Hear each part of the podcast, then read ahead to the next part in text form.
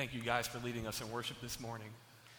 Good morning, everybody. My name is Nick. Um, I'm the pastor for student ministries here at Hershey Free Church. Um, and I just want to thank you for joining us on this very clear fall Sunday now.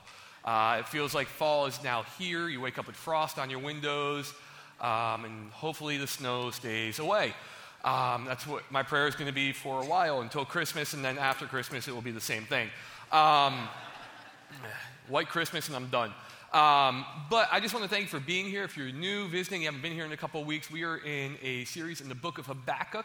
Habakkuk is an Old Testament book written by the prophet Habakkuk. Um, and we were looking at this, this topic of when hope seems hard. And this is a, a, a topic that I think for a lot of us we can deeply resonate with because we get it. We know it. We're walking through that. And the interesting thing is that as we progress through this book, chapters 1 and chapter 2 of Habakkuk, was Habakkuk having this dialogue of going back and forth to God, asking him questions. Why is evil triumphing? Where are you? Don't you hear me? And he has this dialogue where he and God go back and forth, and God helps him to understand that he is with him. But now, as we enter chapter 3, Habakkuk's posture changes. You see, Habakkuk is, is going to engage differently now than he has before. And what we come to realize is this is that Habakkuk, when he starts off chapter 3, he starts it with a prayer. Chapter 3, verse 1 says this it says, A prayer of Habakkuk, the prophet. And the reason this happens is Habakkuk, as he enters into this new passage, he's come to this understanding after his dialogue with God that there is hope. He comes to this understanding that there is hope in the midst of hopelessness. And what happens is he's now going to progress through this, and he's actually going to take us on, on a history lesson today. And I think the reason for that is this he wants us to know that in moments when we are stuck in moving forward, perhaps it's time to look back at God's provision. Habakkuk has been walking through a, a, a very dark point in the history of the nation of Israel when there is no hope, when the nation's been divided into two warring countries, one has been taken captive and now lives as exiles. Both have seen war and disease wreck their countries. He's watched his nation turn from God. And yet, what Habakkuk does when he's going, all around me is hopelessness, he's going to reflect back on God's provision. And I think for a lot of us, we, we can hear that, and you know, it, I think if we were honest with ourselves, you know, it sounds good in theory. But in practice, perhaps you're thinking to yourself, that doesn't translate into my circumstance. We can sit here when you say it was easy for Habakkuk to refer back. He was a prophet. That's what he did. He wrote the Bible, for goodness sakes. I mean, come on. Of course he could look back. Or perhaps you're going, my situation is so vastly different. That doesn't correlate to my moment. However, I would say it does.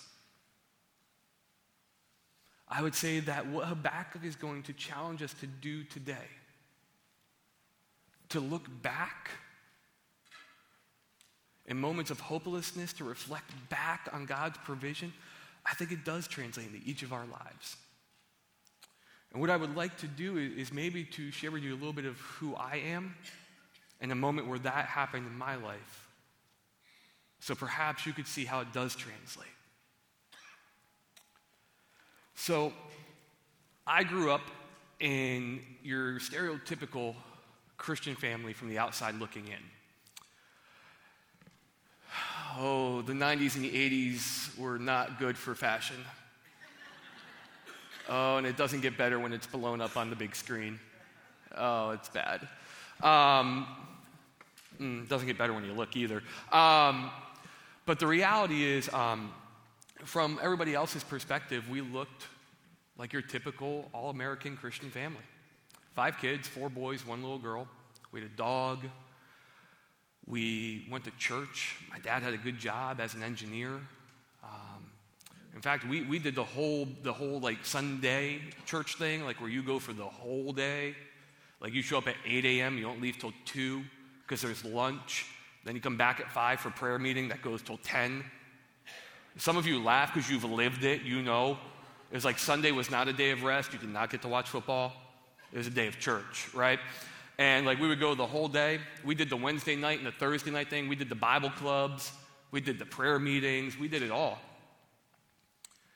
Isn't it interesting how perspective is in the eye of the beholder?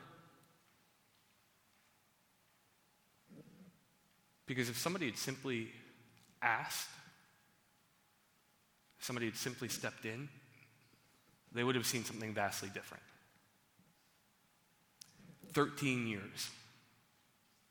13. 13 years of hell on earth. I was abused for 13 years. Emotionally, mentally, verbally, and physically by my older brother. 13 years of hell. A lot of scars, both internal and very real external ones, still remain.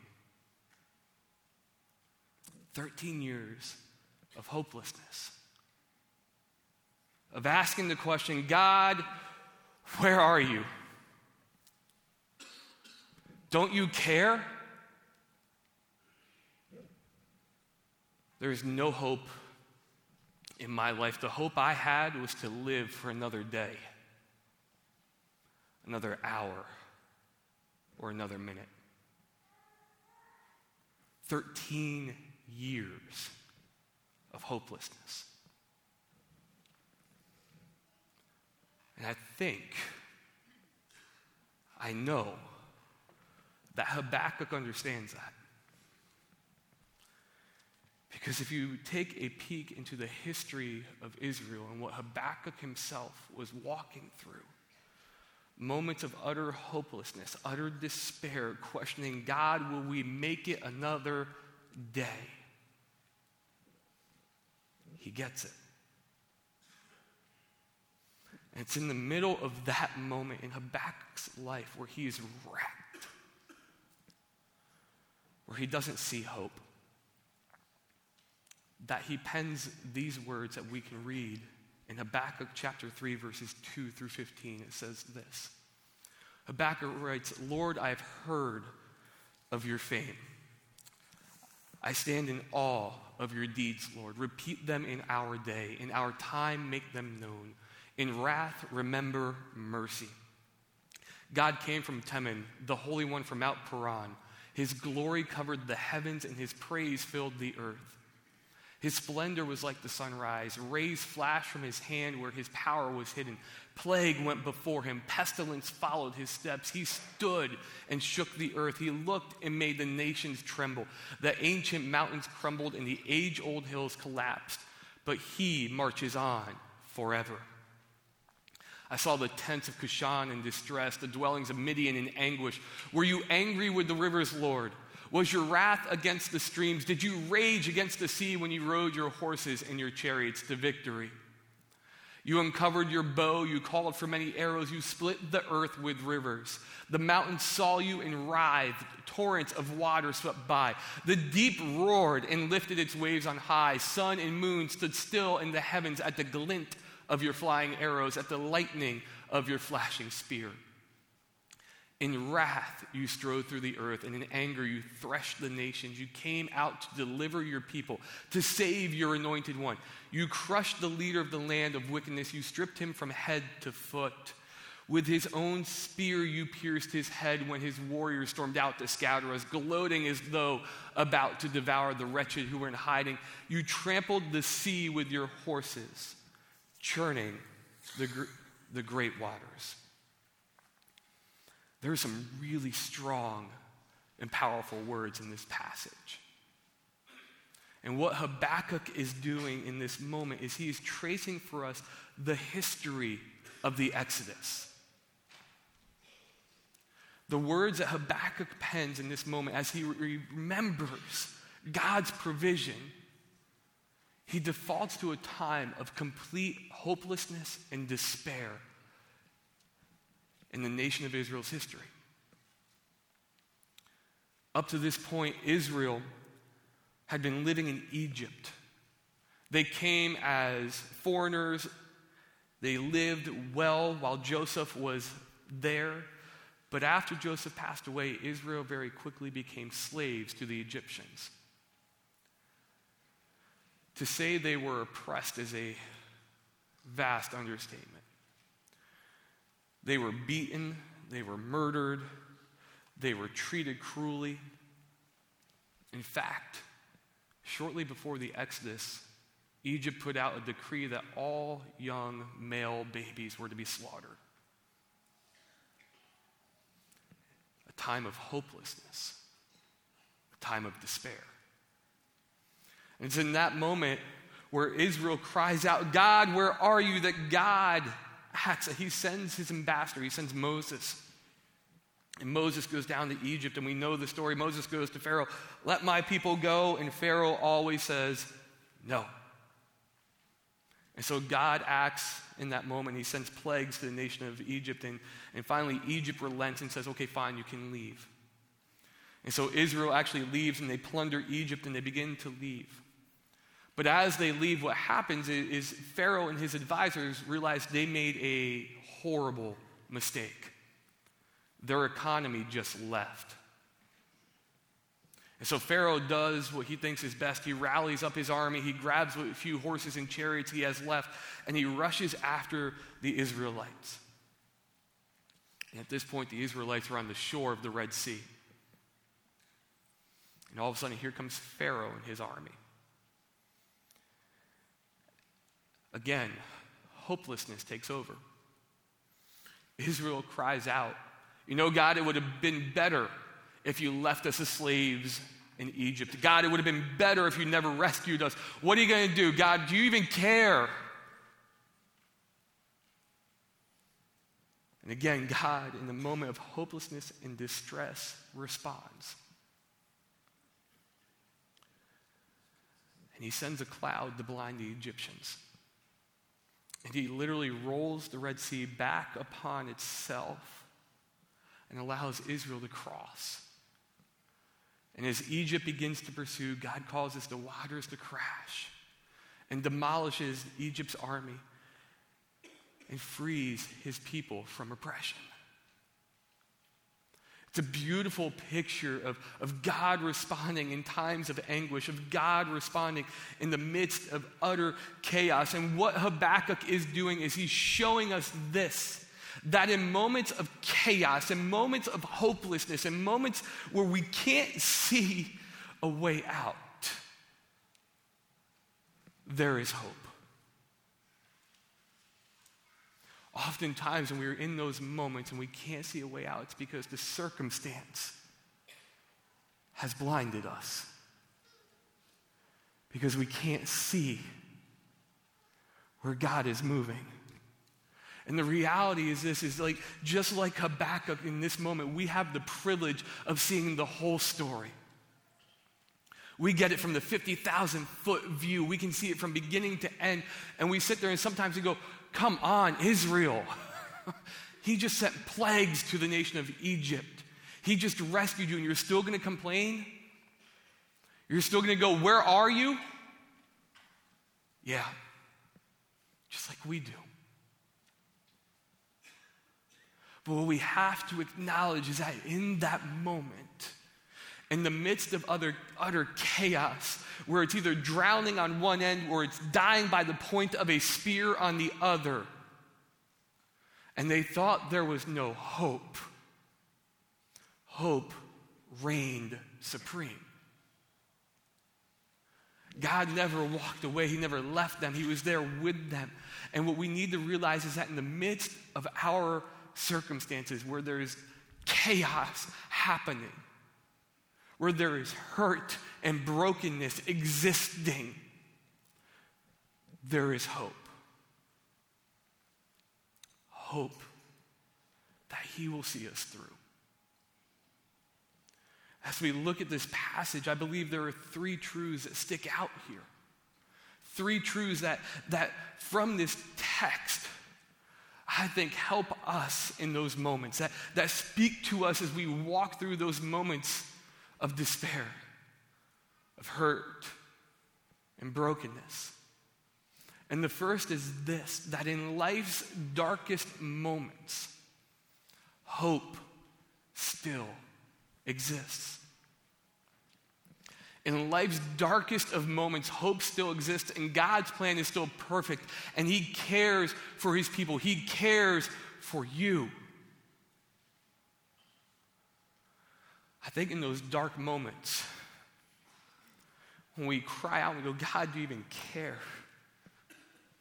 It's because the circumstance, the situation has blinded us to the truth that He does care. For you see, in Israel's time, as they're walking through this, they did not realize that God was there. They didn't realize that, that God cared about his people. They thought he brought them out to die. But God's plan was no, let me show you how I'm going to provide. And throughout the entire story of the Exodus, you see when Israel continues to cry out and God provides in amazingly big ways. You're dying of thirst, here's water from a rock. You need food, let me make birds fall from the sky for you. Let me make it rain bread. Right? It's a carb lover's dream. And we sit there and God continues to provide. And it's in those dark moments when Israel would cry out that we realize in big and powerful ways that God, His hope exists. And that He has this beautiful plan crafted from beginning to end that shows us how He cares. And we have the privilege of being able to see that now in His Word.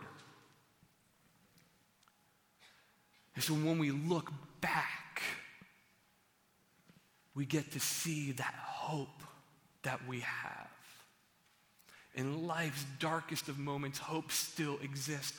But the second truth is this we, you, me, we are never alone. We are never alone, and God sees us through the valleys.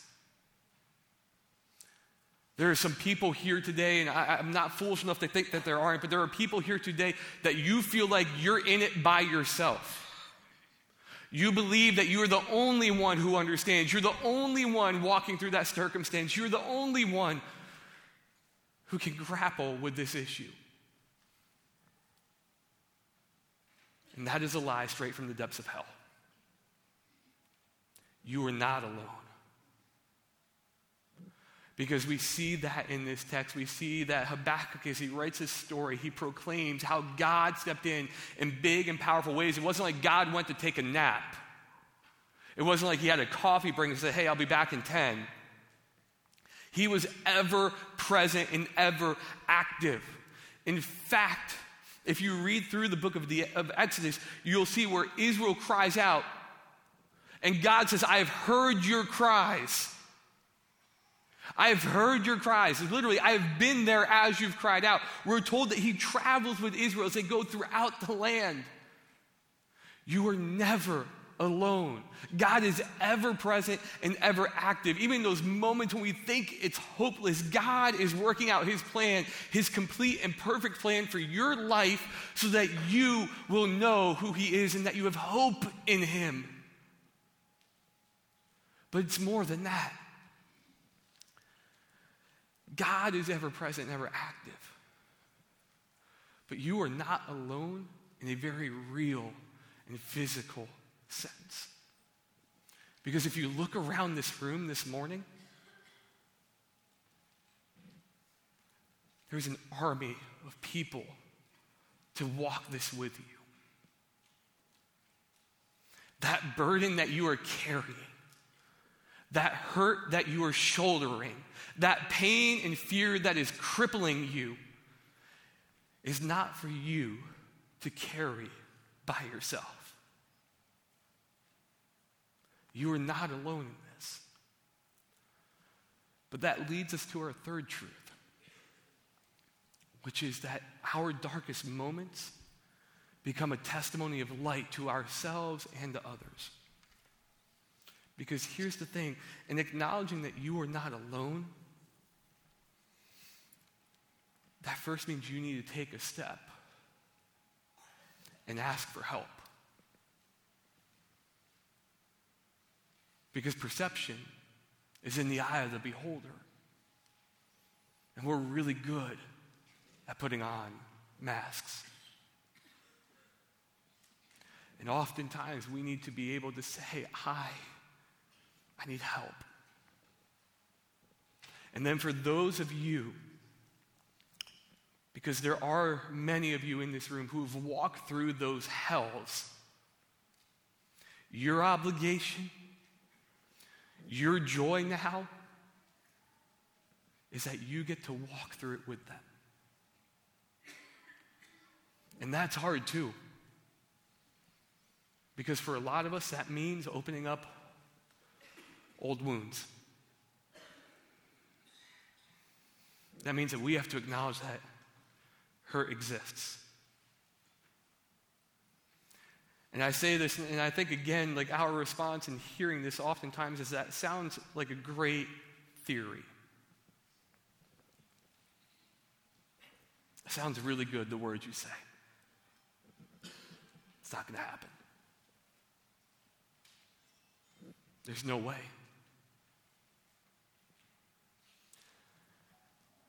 But I think if we pause for a moment and we reflect on what God has done in our lives, I think the exact opposite is true. It can happen in really big and powerful ways. 13 years. That's where we left off. The abuse stopped when I was 13 uh, because my brother was removed from our house. The pain didn't stop, the fear or the anxiety. It was very real. And so for five years after that, I, I rebelled. I became a very angry and a very violent individual. I openly rebelled against God. I truly believed that He did not exist. And then one night when I was 18, God grabbed a hold of my heart. I still went to youth group because my parents forced me to. And I remember after going to youth group and hearing the youth pastor speak some truths about who God is, I drove home angry with God all the more. I remember sitting in my car, yelling at God, and in that moment, God spoke some words of truth in my life, and He said, Nick, I never left you. Nick, I cried with you. I hurt with you. Nick, I love you. And I forgive you. And it was in that moment that my life changed. I stopped running. I stopped running from God and I ran towards Him. It was in that moment that my life changed a lot. My past didn't change. I'm still a statistic. I'm still a victim. The scars didn't go away. I could show you them. But what changed is how I looked at my past. See, what Habakkuk did is similar to what I did. I didn't let my past define me. Rather, I let my past refine me. Because Christ redeemed my hell. And oftentimes, when we walk through moments of hopelessness, moments of despair, we ask why. We ask where.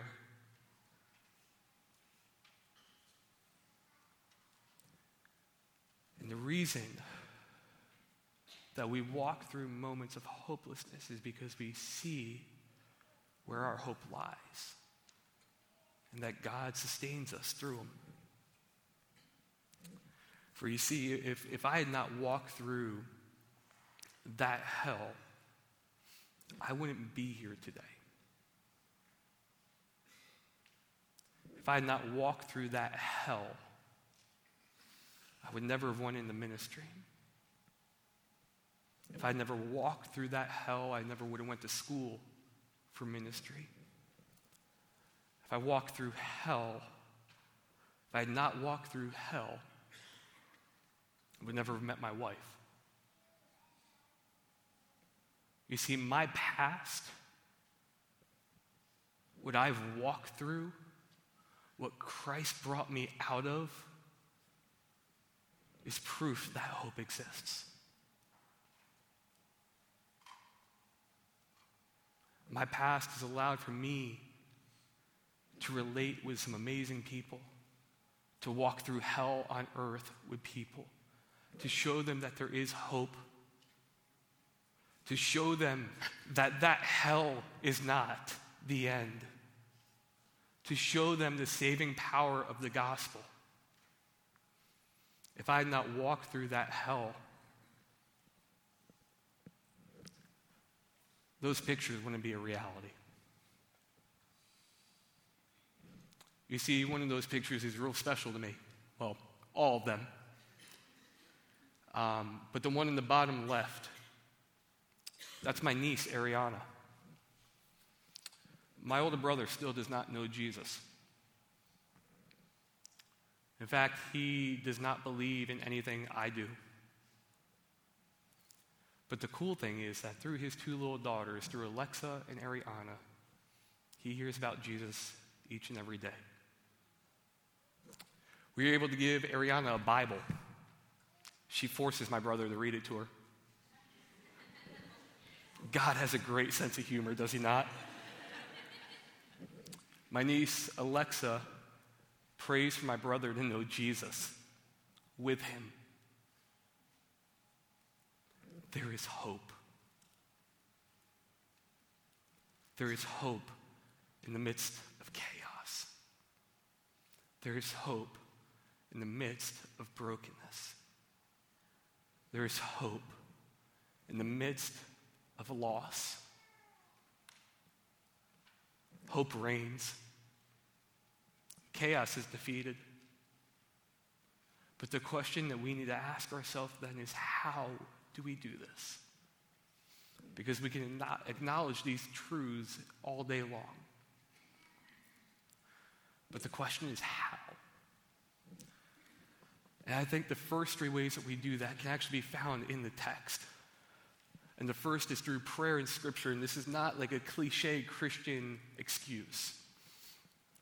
But when you look at Habakkuk and you know what he's walking through, and when he finally comes to this understanding that hope reigns in the midst of chaos, his only response is to get on his knees and pray and to dig deep into God's word. I think sometimes we, we forget to do that when that's happening because the blinders come up and we, we forget that we need to be leaning into God and we lean into ourselves. And that's where a lot of this comes from. We need to lean deep into the truths of Scripture to cry out, to rest in the truth that God gets it. that He knows our pain, that He knows our hurt, that He hasn't forsaken us, He's not abandoning us, that He is there walking through it, carrying us through it, so that we can be a testimony of His grace and goodness. And that is the power that we have, and we see that when we lean deep into who He is. So if you're in that moment of chaos, that moment of hopelessness now, lean deep lean deep into who He is. The second is journaling. I'm not good at this. This is something I, I struggle with all the time. But I, I, I bring this up because if you look at this book, this book that Habakkuk wrote is his personal journal that we get to read we get the privilege of investigating this with him. And the reality is this is that when we journal, when we have these conversations, when we walk through these mountains and valleys, it helps us to process and to think through and to respond in new ways. And the reality is that when we do that, you can do it in a variety of ways. Some of you are old school, you love pen and paper. Some of you are like me and you have horrible handwriting and you can't do that. It's cool. They have these things on your phone called notes. You can type them, or you can use dictation. Ask Siri, she'll take a note. You can journal in a variety of ways, but it helps us to remember and to recall and to move forward in how we engage in those circumstances. I also think that from Scripture, we need to remember where God has sustained you, and that is exactly what Habakkuk does in this passage. He goes, Where did God engage? Where did God react? Where did God take hopelessness and restore hope and say, Look, I have sustained you? And he goes to one of the darkest moments to reflect on. Remember where God has sustained you. We all have those moments in our lives. But I think there's two other things that we can do that don't necessarily come from the text, but are very good principles to put in play is then to recall your memories. And this is different than remembering where God has sustained you, because when you remember where God has sustained you, you're remembering the actions that God took. When you recall your memories, you're recalling how you felt, what you did, and how you were moving forward. You're looking at your response now. You're recalling how you engaged. You were going to say, This is my action plan. Perhaps this is what worked and this is what didn't work, and now this time I have a means to an end. Recall your memories. And lastly, is seek out people who've been through similar circumstances. And that is probably the hardest one there. Because that means vulnerability on the side of those of us who've been hurt. To acknowledge that we that we are in moments of hopelessness. And that means we have to be transparent, which is terrifying.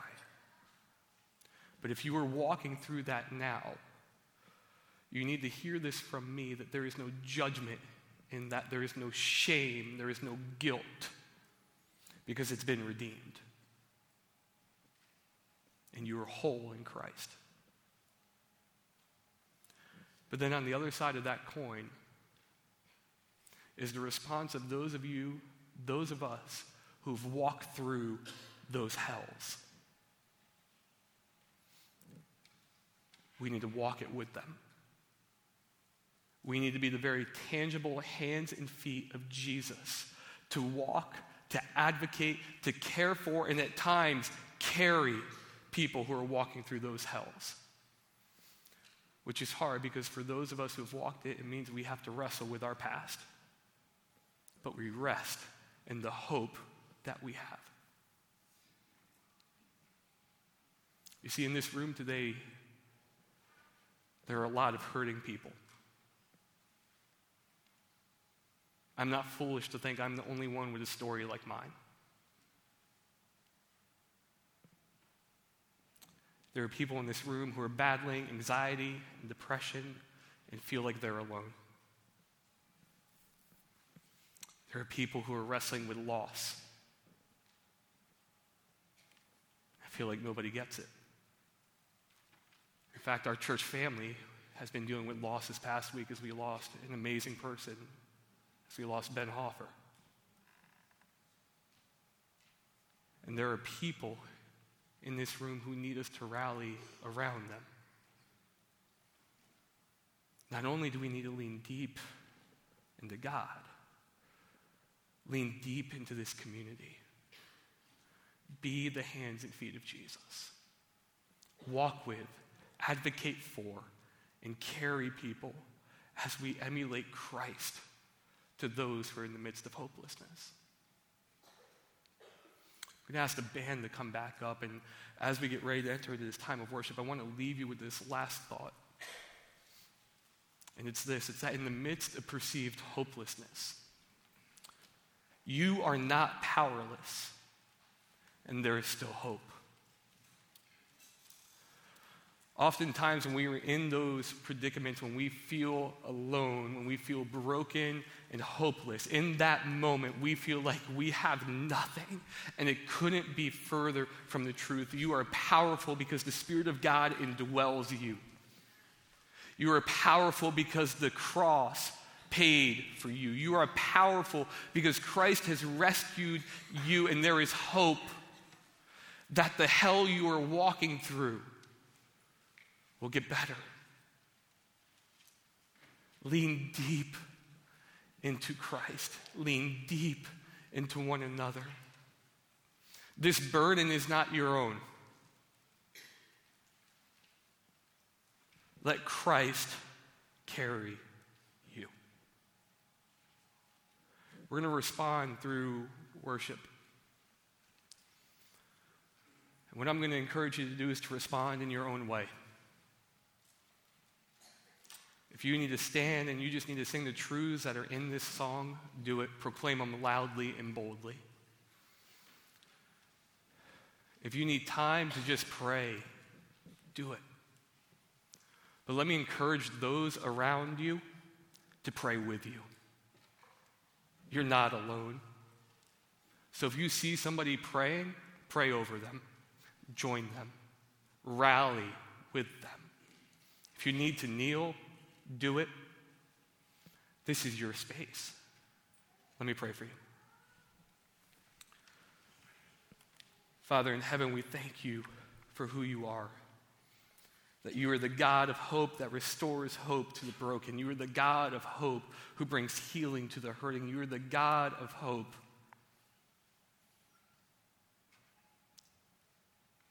Who brings life